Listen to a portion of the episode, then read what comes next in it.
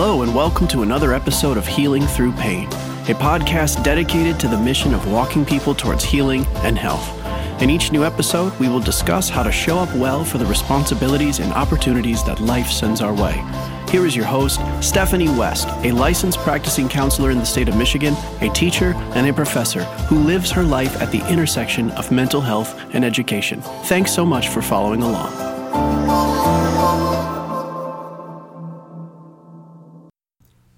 Welcome back, friends. It's another episode on change. And so I want to talk today about why change can actually be so hard. And it's not just for me personally why change in my life might be hard, but it's also a- another way of adding an extra dose of humility as we watch other people and we desire things to be different for them. And again, maybe we, there's even an arrogance in us trying to impose on other people's stories what their change should look like. But I want to offer us a lens to look through about why change change can just be so radically difficult, even as we watch other people struggle. We want things to improve in their life, and perhaps there's reasons why staying the same or not changing is actually more beneficial for them than a change might be.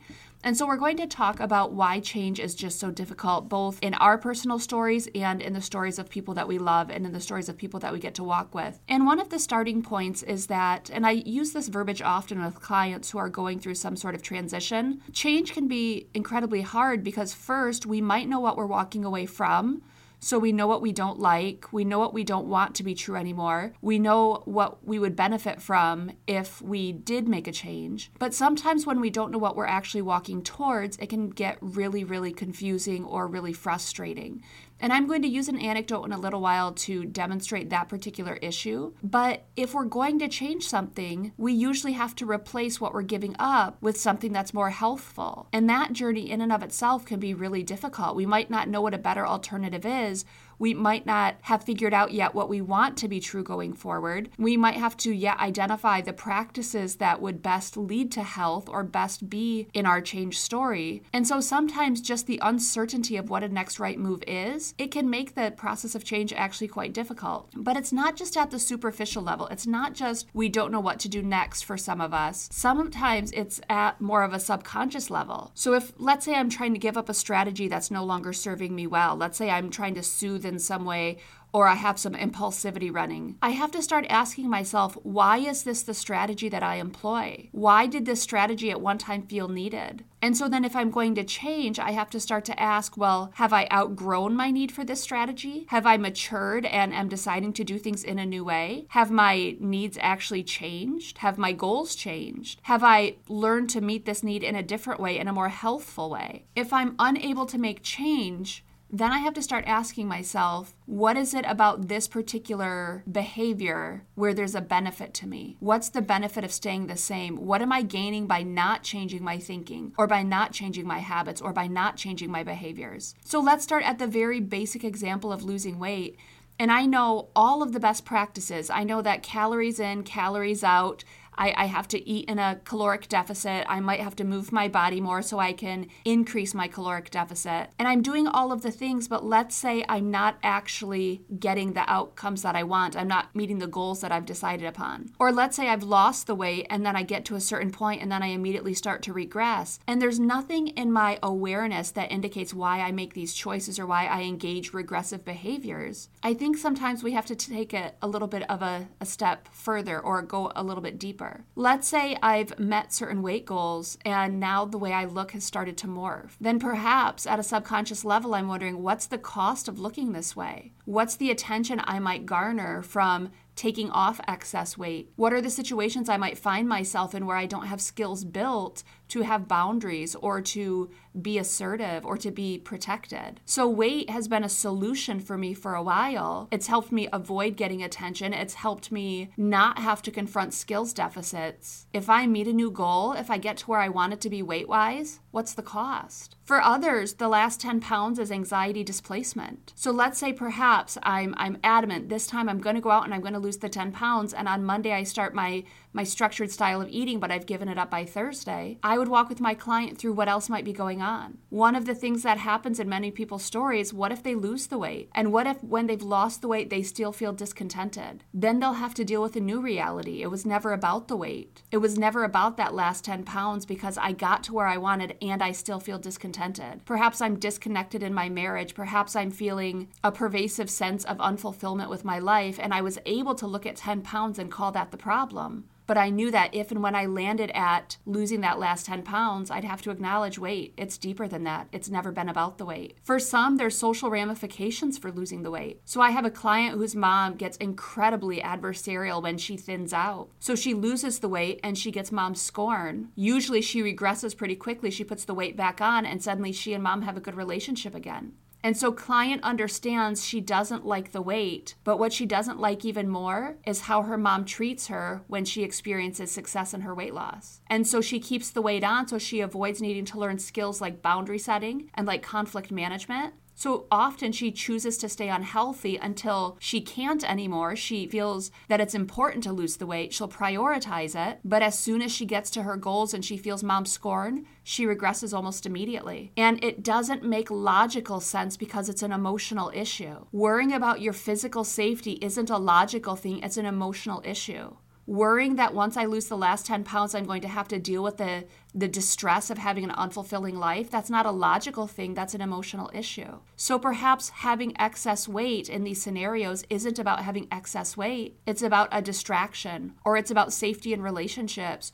Or it's about being able to avoid relationships because relationships feel unsafe in and of themselves. So, often when there's a behavior that we want to change, it's not about that behavior. What has that behavior become a solution for? And as I said at the onset, with my client who is worried about her relationship with her mother, she knows what she's walking away from. That doesn't scare her. But the uncertainty of what she's walking towards, the uncertainty of how do I navigate this issue with my mother? How do I get the skills built where mom's criticism isn't so immobilizing? That's terrifying for her. It's just easier to go through the behavior of losing the weight and gaining it, losing the weight and gaining it, instead of trying to adopt the new skill sets of boundary setting or perhaps creating distance between she and her mother because that's an incredibly painful thing to do. Now, that's that's some of the things we can navigate when there's things in our story that are maybe confusing us. We can dive in deep and say, okay, what's the payoff to engaging in this behavior or keeping this particular lifestyle? But I want to take it one step further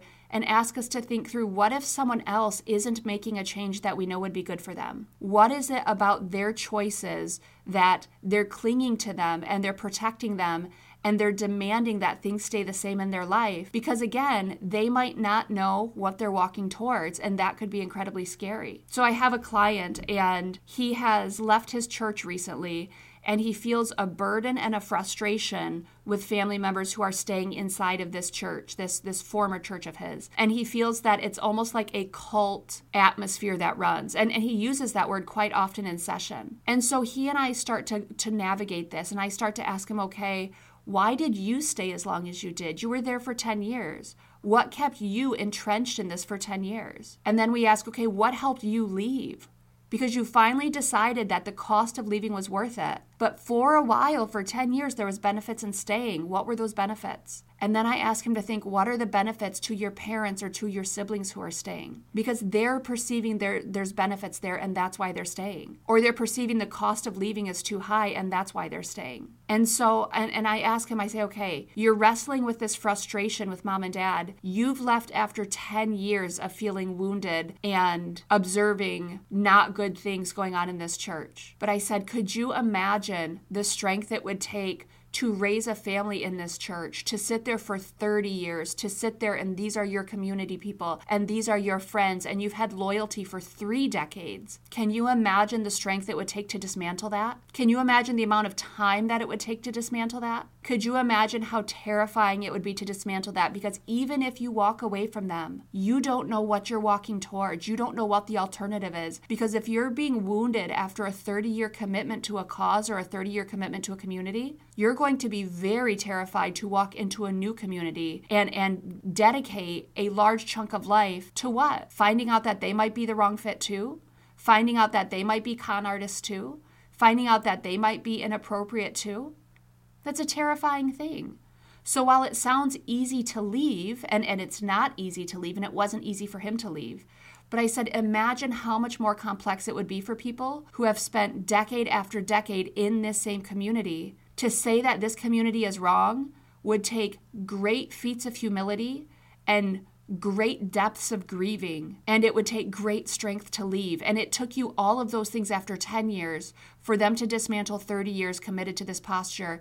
It would be all the more difficult. It doesn't mean they can't do it. And it doesn't mean that at some point they're not willing to pay that price. They might. They might shock you. They might move along and you, my client, can witness to them what it looks like to transition and find new community and start over again, you can do that. You can be the model for them. But to ask them to do it on your timeline or to ask them to do it at all, it's just not an equivalent experience to what you're going through because they would need to dismantle over half of their adult life by admitting that this was not an appropriate choice or this has morphed into an inappropriate choice. And that takes a lot of humility. They might know what they're leaving, but what would they replace it with? And that is a radical, radical place that someone has to come to to say, my last 30 years, or my last 35 years, or my last 40 years might not have been for my benefit. They might not have been the best choice.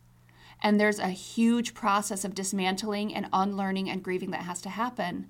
So we have to give space and grace in that process. The main takeaway for today if you're unable to make a change, it's important to explore it. There are benefits to staying the same, and there are costs to change. There are also benefits to changing, but sometimes it's a whole lot to navigate and it can be really immobilizing for a season. So dive in and explore it if you want to change, if you want something new, and if it feels less than possible, we might need to look beneath the surface. It's not just about, hey, I'm not lazy or I'm not motivated or I'm not willing. Sometimes it's far beyond that. Sometimes it's it's disorienting how much would be demanded of us or required of us if we did decide to make a change, a change that we genuinely want. And we have to be so gentle with others if they're not moving at the same pace or in the same direction that we want to be true for them. Because making those types of changes making big shifts in our life can be really, really difficult. And it might not be stubbornness, it might not be laziness, it might not be bullheadedness. Perhaps there's a lot of fear running. Perhaps there's a safety to staying in place. Perhaps there's far more that meets the eye than what we see when we look at a situation because change is hard.